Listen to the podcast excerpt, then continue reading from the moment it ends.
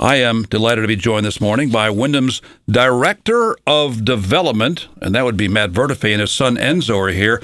They just got back from a trip to Spain. I love these travelogue kind of shows, but there's a background to this. Matt, Enzo, good morning. Thanks for coming in for today. Matt, what was the genesis of your trip to Spain?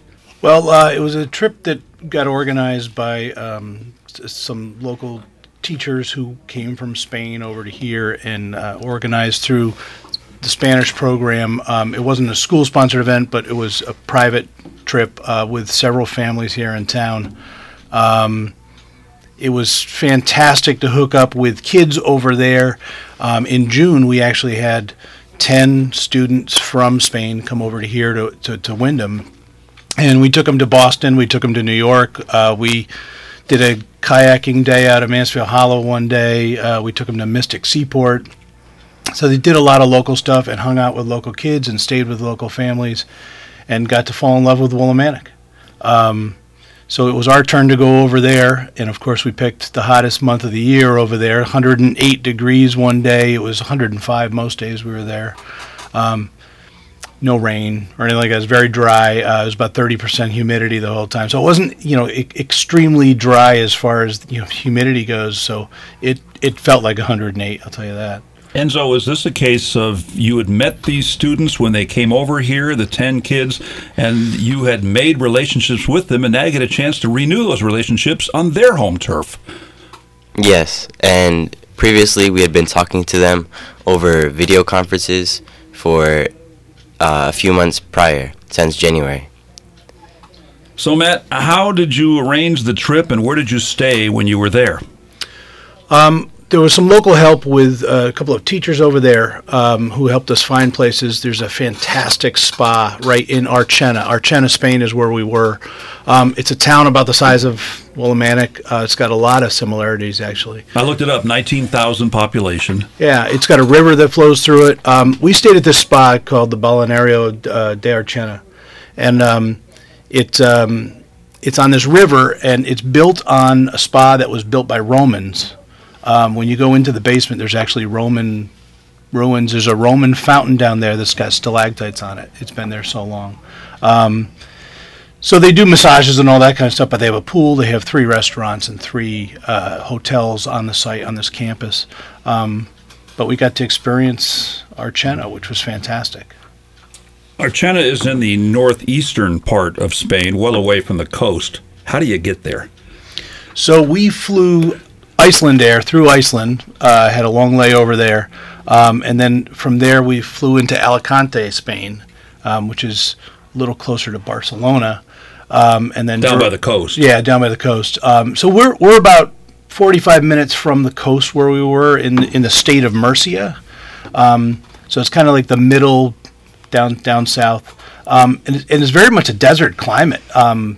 Looks like the American West with large jagged mountains sticking out of the ground that are you know between three and five thousand feet tall. Um, we did some hiking in those, um, even in the heat. Um, everything they do that's outside seems to be either early in the morning or late at night. Um, so our hikes, you know, started at 9 p.m. and ended after dark, um, which was fantastic. And so, what's it like hiking in those conditions? Uh, it was pretty hot, and I got pretty uh, hydrated, uh, dehydrated. Uh, I thought it was a good idea to be running during those hikes, which it wasn't. So the other the other interesting part about those hikes, you see my pictures on Facebook. The sunsets were incredible because of the sands, the lahar that comes out of the Sahara Desert that comes up over the top of Spain that was happening at that time. Um, so it looks a little hazy, and that's actually the sands from the Sahara. Enzo, habla español? Sí, um, era apre- aprendiendo español uh, de 15 años. Oh, s- s- Matt, what did he say? cinco años. Cinco años. He said he's been speaking Spanish for about ten years. So, this was a nice little refresher course to go over there and hear people actually speaking it. Now, what about Oh, you, you, Matt? you said five years Since I was five. since he was five. Oh, cinco años. So my Spanish isn't as good, obviously. Um, poquito. But it, you know, it's amazing. Uh, the Spanish there is spoken a little bit slower than the Spanish here that we're used to, so it's easier to understand for me. Um, and a lot of people speak some English there. Some people speak very English very well. Um, they're they're very much um, interested in the American culture. When you're walking down the street, it's amazing to me how many people walk by you with T-shirts that have some sort of an American logo, you know, culture. Whether it's the Chicago Bulls or some university or some you know reference to music. Um, so they're very much interested in that. So a lot of people try to speak English. And so, were you guys almost like celebrities when you were in town? Uh, it sure felt like that. At one party, we had a shout out as well, and a lot of people wanted to talk to us. So it felt like being a celebrity. How big a deal was this for you? I don't know how much your family travels, but to go overseas, to go to a place like Spain, was that a new experience for you? Yes, this is our first trip as a family to another country. So, Matt, go back to the heat. You said 108 one day, and I saw the forecast for today. It's a cool 99. But Yeah. How do you handle the heat? I mean, yeah, maybe it was a bad idea to go hiking in the heat, but do you do more evening events than you do midday events? So, um, you know, the morning starts late there. Um, people get it, you know, get going 10 o'clock in the morning. And usually around 2 o'clock in the afternoon, um, everyone stops to have lunch. And it's a long, long lunch. And then they take a siesta. And then either go back to work in the afternoon or spend time with families. So they're having dinner starting at 10 p.m. Um, but in that in between time, the hottest part of the day, people just hide. They uh, they literally pull the shutters closed and take a nap at that time of the day. So- Is air conditioning prevalent? You know, it, it's interesting. The um, you speak to the locals, they'll tell you that 20 years ago there wasn't a lot of air conditioning, and now it's being retrofitted into everything.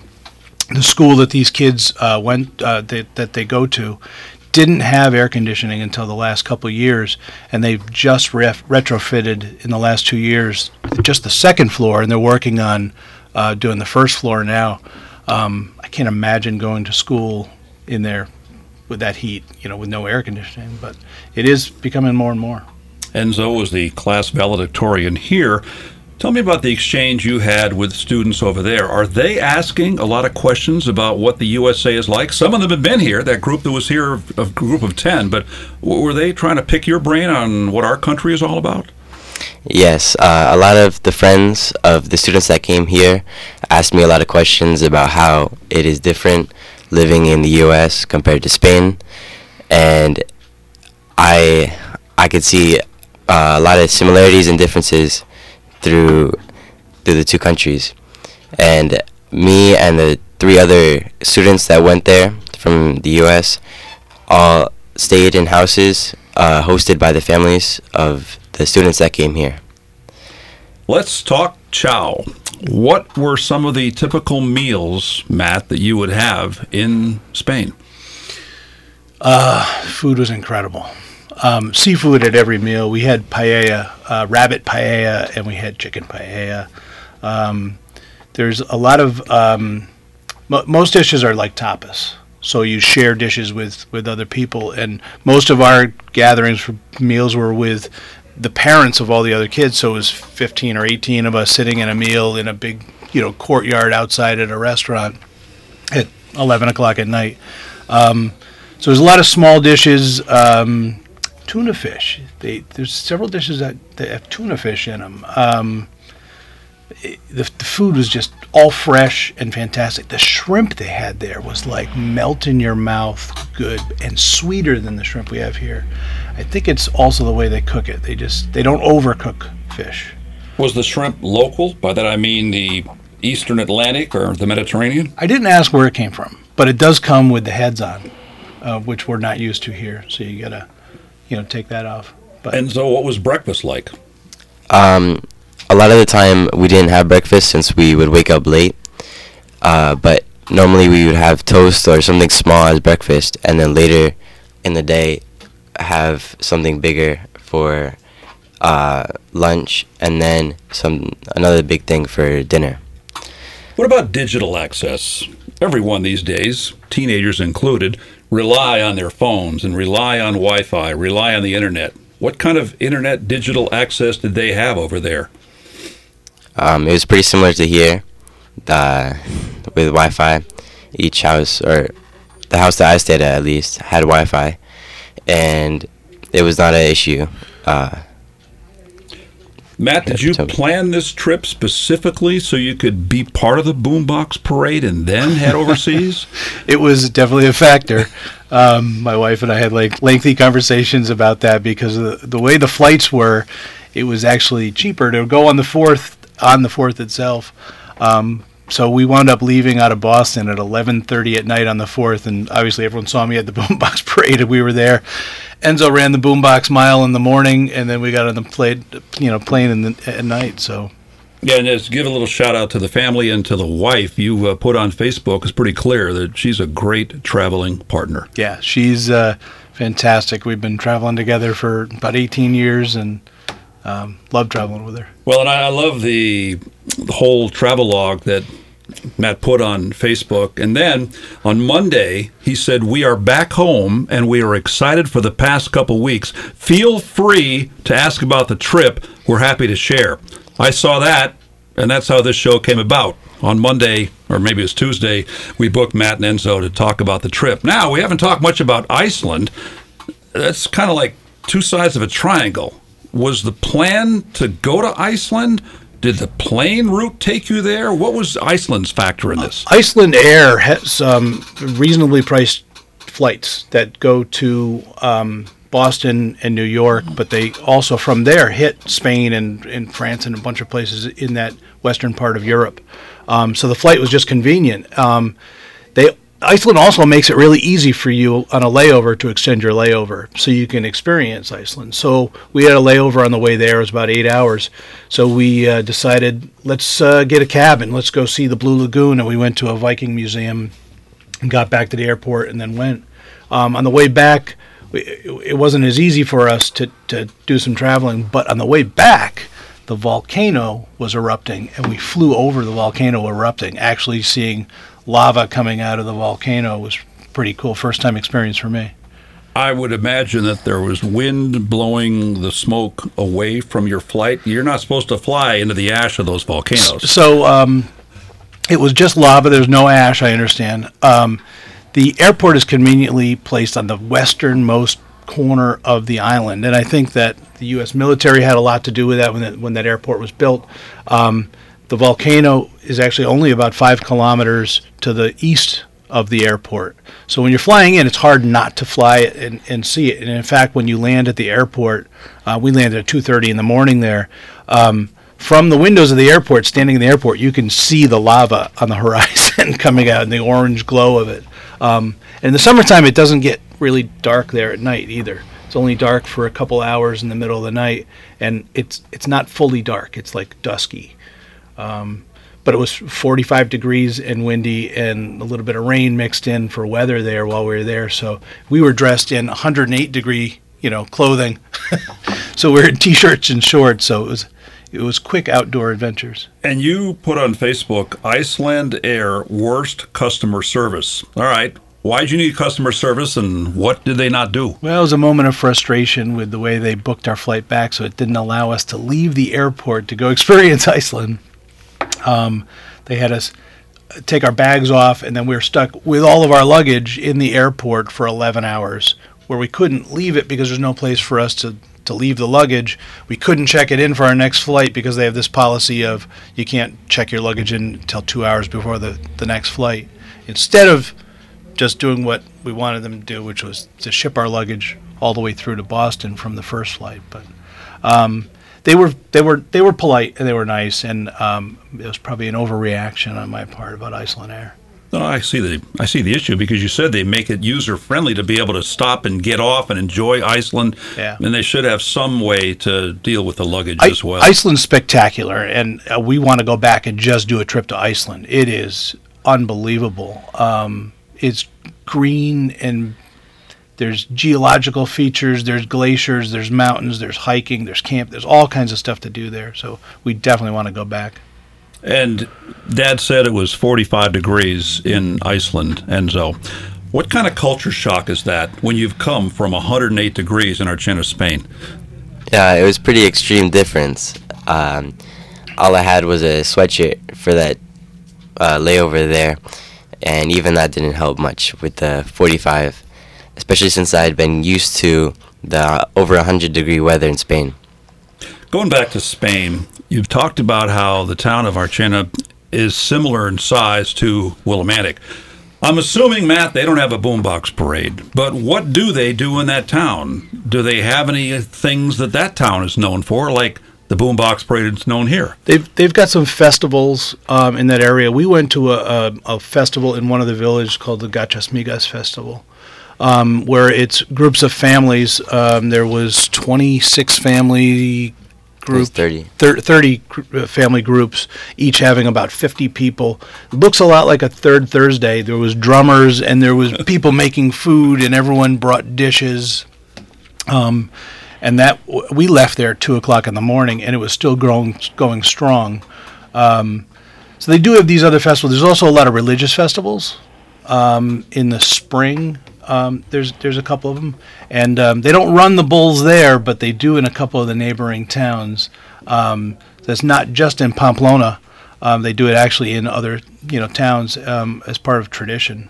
And I guess one way to beat the Spanish heat, Enzo, is rafting. Tell Yes. me about that experience. Uh, one day we did go out on rafting on the river next to Archena. We went up uh, all the way to Blanca, another city, and from there we went down the river with all of our Spanish friends, on as well as our parents. And I thought it was interesting as we were going down about five kilometers down the river. One of the guides said, "Okay, we're coming to our first waterfall." I kind of thought it was a joke at first, but it, it wasn't a joke. It was a waterfall, and we went over it. Uh, how high? Let's get the visual image Uh, here. it was about uh, 15 feet high, 18 feet high. It was, it was pretty good size, but it was a concrete, you know, made waterfall, so it was smooth. It wasn't, you know, ridiculous or anything like that. the water was actually refreshingly cool. Um, so we, we got to swim in the river and have a lot of fun. But we actually had to cut the sh- the trip short because a giant tree had fallen across the river just below that waterfall. Um, so we, we only got about two thirds of the trip in, and then had to be shipped down the river within a bus. Matt Vertefeuille is the director of development. Oh, I remember back in the old days, he was code enforcement director. And his son Enzo is here, part of a group that went over to Spain, also visited Iceland on the way back. Archena, Spain, a town about the same size as Romantic Willimantic, part of what is developing into be an exchange program. And he's been talking about the trip and some of the things they did and ate and so forth. But Talk about this long term thing. Is this going to be uh an annual or maybe every couple of years event where there are people come here again our people go there again? Well, we want to we want to develop a program that um, encourages people on both sides of the Atlantic to, to visit each other's city. Um, people from Spain are very interested in American culture, as I said, and they want to come here. And the two things they want to do is go see Boston, and they want to go see New York, uh, and and several of them want to go see Salem, Massachusetts Because of the witches. because of the Halloween stuff. Um, so we're perfectly located in between it, and being a similar town, and being a town where half the people here speak Spanish, is really convenient for them. Um, so we started talking to um, their city government, and um, I met with uh, the mayor's office there, and some of the department heads, and the head of economic development, and we got a tour of their town hall, just like they did here. And um, Does we- their clock work? No, they don't have a clock, but it, but their town hall is a lot older than ours. I'll tell you that. Um, the uh, the conversation is that um, we're going to develop um, some sort of a travel agreement, which helps them on their side with their visas if there's an agreement in place between the two towns. Um, so we're going to start developing that over the next few weeks, and then figure out when the next trip is going to be, and open it up not just to students, but to to families who want to travel there or people who want to travel there. There's a lot of people over here have come forward and said, "God, we would host people in our house." Um, so, you know, th- this thing could turn into something great. Um, and and I love the mix of the cultures, you know, and um, you know, bringing people here is great economic development. Good stuff. Yeah. Enzo, sports is such a predominant thing here, whether it's the NFL or whether it's Major League Baseball, whether it's college things like UConn and Eastern, whether it's the World Cup even. But what types of things, if any, do they follow sports wise in Spain? Is it all about soccer? Um, yeah, soccer is a big important thing for them, uh, and everybody's either following uh, Real Madrid or Barcelona. um, which are two very big teams, and they also have other sports. Obviously, um, basketball is a pretty big thing, but from what I know of, not everybody follows it. They it's more of a thing they play. Yeah, a lot of the younger kids play basketball are interested in it. When it's 108 degrees? Still play Indoors, air conditioned, I hope. outdoors on an asphalt court at their school. They do also have access to an indoor court, and I heard that most of the athletes go and train or whatever play during the mornings uh, when it's still cooler, or late at night. You're a runner. We talked about the Boombox Mile back on the 4th of July. How much of that could you do over there? Um, I'm pretty sure I only went on one or two runs. Uh, I kept on waking up when it was already too hot to go on a run, so I didn't get that much chances to run. Now, this is part, I assume, of the heat dome that's also in Europe. We don't hear about that as much here, but it's going on in Europe as well, like it's going on down in Texas and uh, and out west and so forth. Did they say this is unusually hot for them, 108? This is unusually hot and early for them, um, is, is what I was told. Um, but they said that this trend has been increasing over the last 10 or 15 years, just like it is here. It's been changing and getting worse and worse and worse. Um, and no relief in sight. They, interestingly enough, they, they said that uh, their summers used to be six months long, and now they're eight months long. They've just, it's gotten that much hotter, that much longer.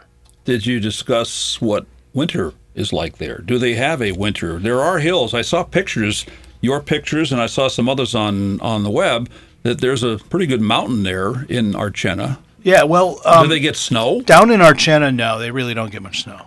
Um, in the middle of winter, it can get down into the 40s there, um, and occasionally they'll have some snow up in the hills. Um, but Spain, you know, goes from the Mediterranean all the way north up to you know towards England. The Pyrenees. Yeah, and it gets cold up there, and they have snow up there.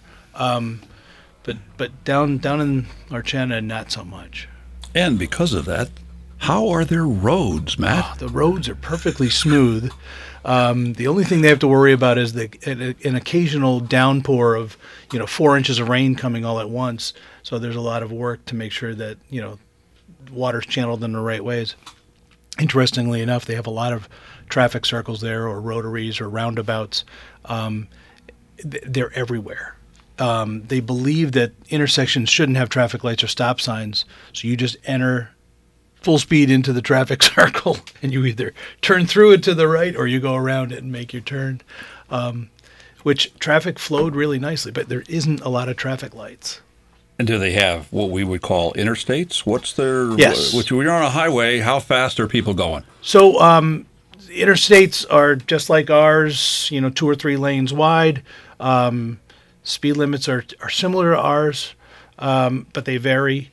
Trucks are very different. Trucks are, are, are limited, speed limited, so they can only go 60 miles an hour um, or whatever that conversion is in, in, Kilometers. in kilometers, which, um, but they're but they're limited, so they can't go any faster than that. So they tend to stick to the right lane, and traffic flows really nicely. And so, did it get to a point after you're there for a while that this Celsius temperature, you began to know what that was?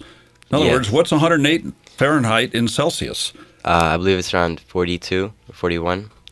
Sounds pretty hot to me. Yeah.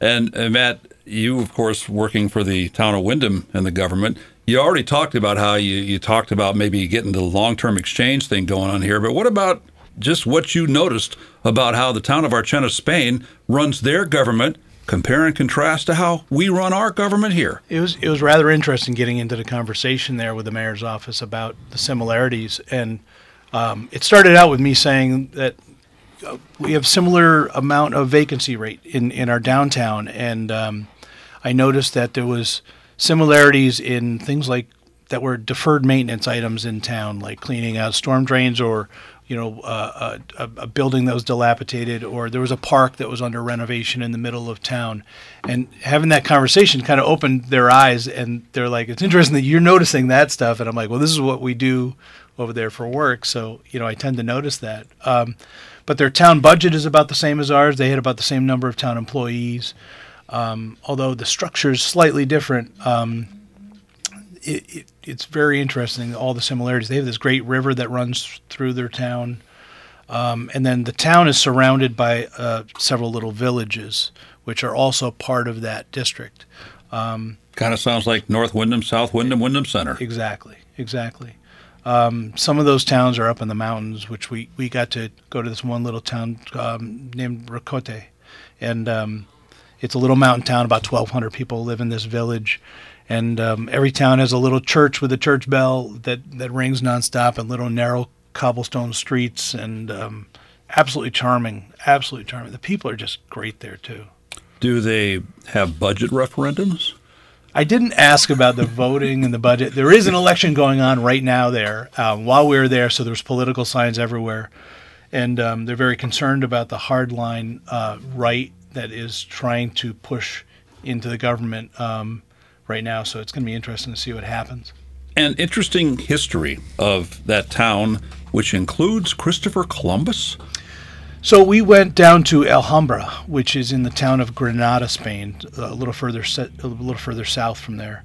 And uh, Alhambra is uh, one of the oldest castles. Uh, it's the oldest castle in England, and it was the, the castle of the first king of Spain. And before that, it was actually the castle of the uh, Muslim king of, of, of, that area. And um, this we, we went on a tour of it, and during the tour, we were in one room, and our tour guide actually said to us, "So when Columbus came to the Muslim king and asked him for the money to fund the trip to uh, uh find America, which was equal to about the funding of uh, the moonshot, if you put it in dollars and cents." Um, this is where he he asked for the money, and we were literally standing in that room where he asked that. Um, we, when we were in Murcia, we were one night walking through Murcia, there's some phenomenal architecture, and there was sculptures that were um, sculptures of people that was the interpretation of what Columbus found when what, what Americans look like. And these uh, people, these figures, look like Bigfoots: hairy, angry, big eyes and big teeth and long fingernails. And that was the sculpture of what they thought Americans looked like at the time, because it was those sculptures were made in 1540, you know. Um, so a lot of that history was just absolutely phenomenal to see. Now, all your time was not spent in the town of 19,000, Archena, Spain, where you do have the exchange relationship with people there that came here. You also went to Madrid. Ah, yes. But Enzo, I want to hear how you got to Madrid. The bullet train? So Enzo didn't get to go to Madrid. Oh, he's the wrong guy to ask. well, Matt, what was the bullet train like? Enzo, enjoyed, Enzo, Enzo enjoyed a day at the pool that day with his friends.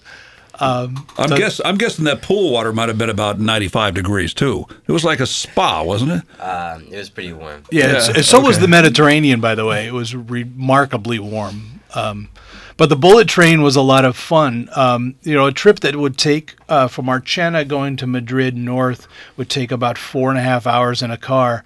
Was knocked down to two hours going 200 miles an hour in a bullet train. Um, the train is clean and quiet, and you don't hear the clickety clack of the wheels because they are all welded rails, and um, there was Wi-Fi and place to charge your phone, and you could walk around the train. There's a food car, um, but incredibly smooth. But Madrid itself, you come into their Grand Central Station using air quotes around that, and it was clean and organized and easy to, to, to, to get around and understand, even if you don't speak Spanish. Um, Madrid is just this ancient historical city and very, you know, well traveled by visitors. So there's a lot of people there doing tourism type stuff. Um, but places to shop and see, and the royal castles there, and the cathedral, which we went on those, and you know I posted pictures of that. Um, it, absolutely fascinating to see. Did you get up close and personal to Picasso? No, uh, no, I didn't. He's dead, obviously. but no, we but we saw his works though. We wanted to go to a there's a bigger museum there, an art museum. We wanted to go to that, and we didn't get a, uh, have enough time, so we found this other smaller museum that had a Picasso um, exhibit going on, and we got to see some of his stuff there. Um, it was and it was a, a, a, display of all of his stuff, uh, etchings that he had done around bullfighting, um, which was appropriate at the time because it was the week while they were running the bulls in Pamplona.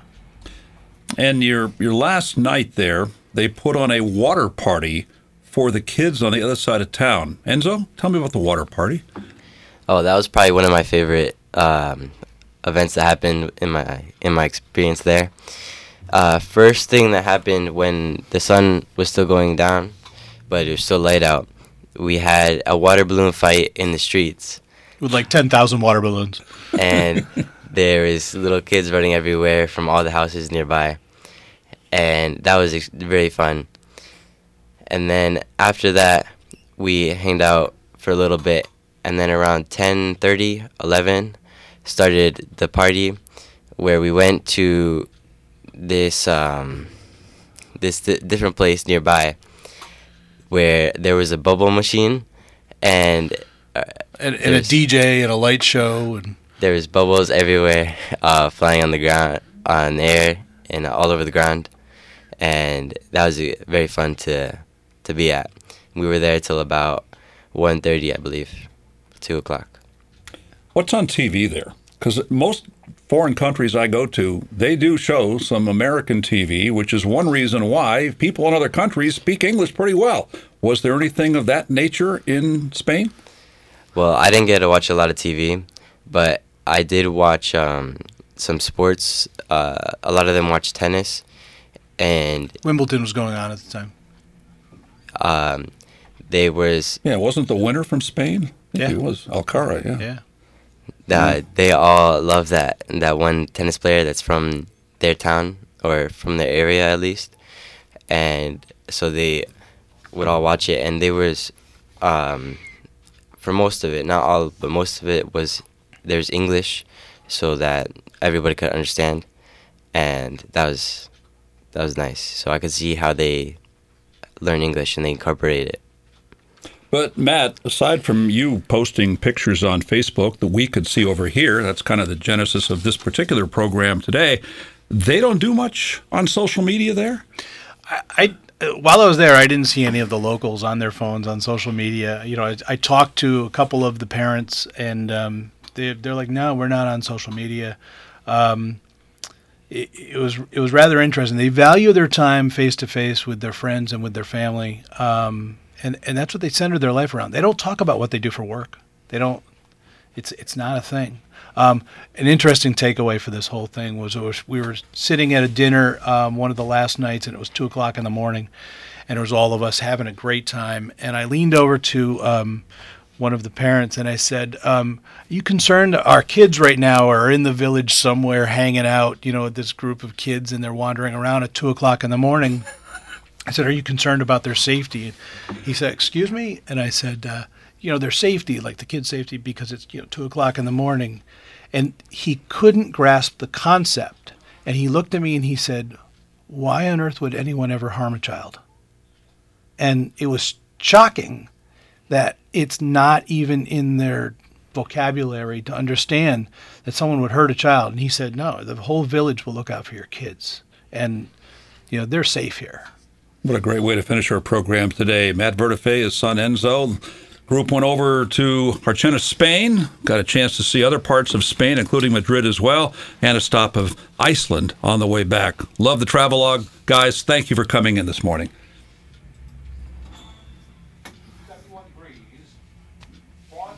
Fabulous. Fabulous. That was great. Thank you for doing that with us.